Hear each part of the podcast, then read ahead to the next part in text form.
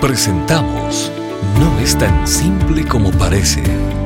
Las respuestas del doctor Miguel Núñez a tus preguntas del día a día. Bienvenidos. ¿Conoce Satanás nuestros pensamientos? Ah, bueno, yo creo que la respuesta a eso es un no. Eh, hay una sola persona en todo el universo que es omnisciente y ese es Dios. La omnisciencia es uno de los atributos de Dios. La criatura, y Satanás es una de ellas, no tiene ninguno de los atributos de Dios de la manera como Dios lo tiene. Satanás tiene conocimiento y tiene mucho, de hecho tiene más conocimiento que nosotros porque se educó, por así decirlo, en el cielo mismo. Entonces él tiene más conocimiento que nosotros, pero omnisciencia, la habilidad de saberlo todo, y en este caso de saber todos nuestros pensamientos y los pensamientos de todos los cristianos al mismo tiempo, eso es algo típico de la divinidad. La idea que um, muchos tienen hoy en día, de que incluso no puedes hablar algo negativo porque te puede caer encima o Satanás lo puede escuchar. Esa idea o, detrás de ese pensamiento también está la idea de que Satanás puede leer tus pensamientos.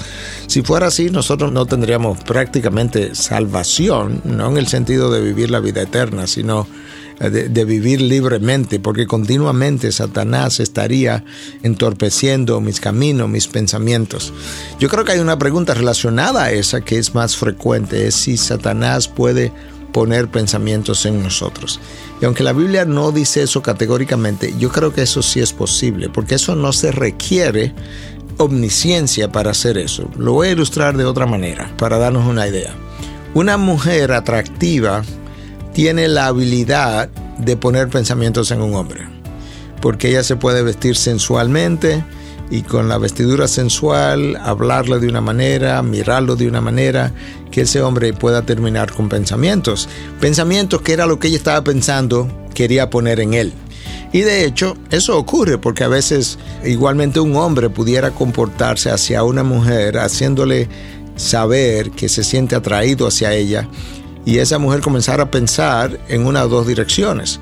Él se siente atraído hacia mí por esto que está haciendo, por esto que me está diciendo, y yo también. Entonces él logró poner pensamiento en ella.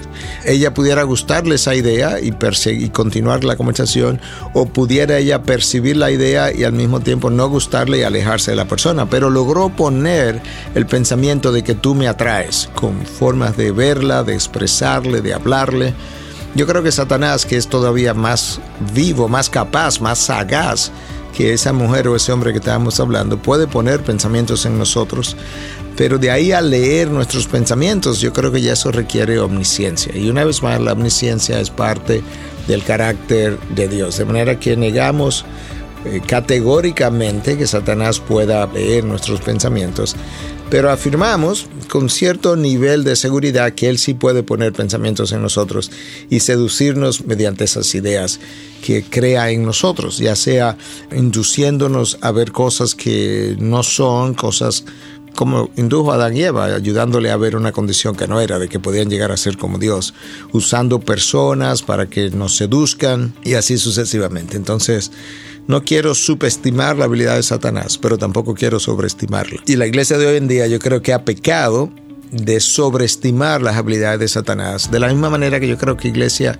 iglesias del pasado subestimaron lo hábil que él es y nunca podemos hacer eso. Recordemos que Satanás se llevó de encuentro, decimos nosotros en nuestro país, a Adán y Eva que no tenían una naturaleza pecadora y lo hicieron en una sola conversación, con una sola oferta en medio de un mundo perfecto, el jardín, con una esposa perfecta y un hombre perfecto, y en una sola conversación Satanás fue capaz de tumbar a aquellos que habían sido creados sin pecado.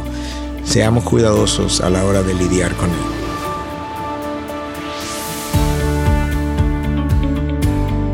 ¿Estás pensando en algún tema que no es tan simple como parece? ¿Quieres saber la opinión del doctor Miguel Núñez sobre un tema en particular? Envíanos tu pregunta a través de nuestra página de internet integridadysabiduría.org. Gracias por tu gentil atención y será hasta la próxima.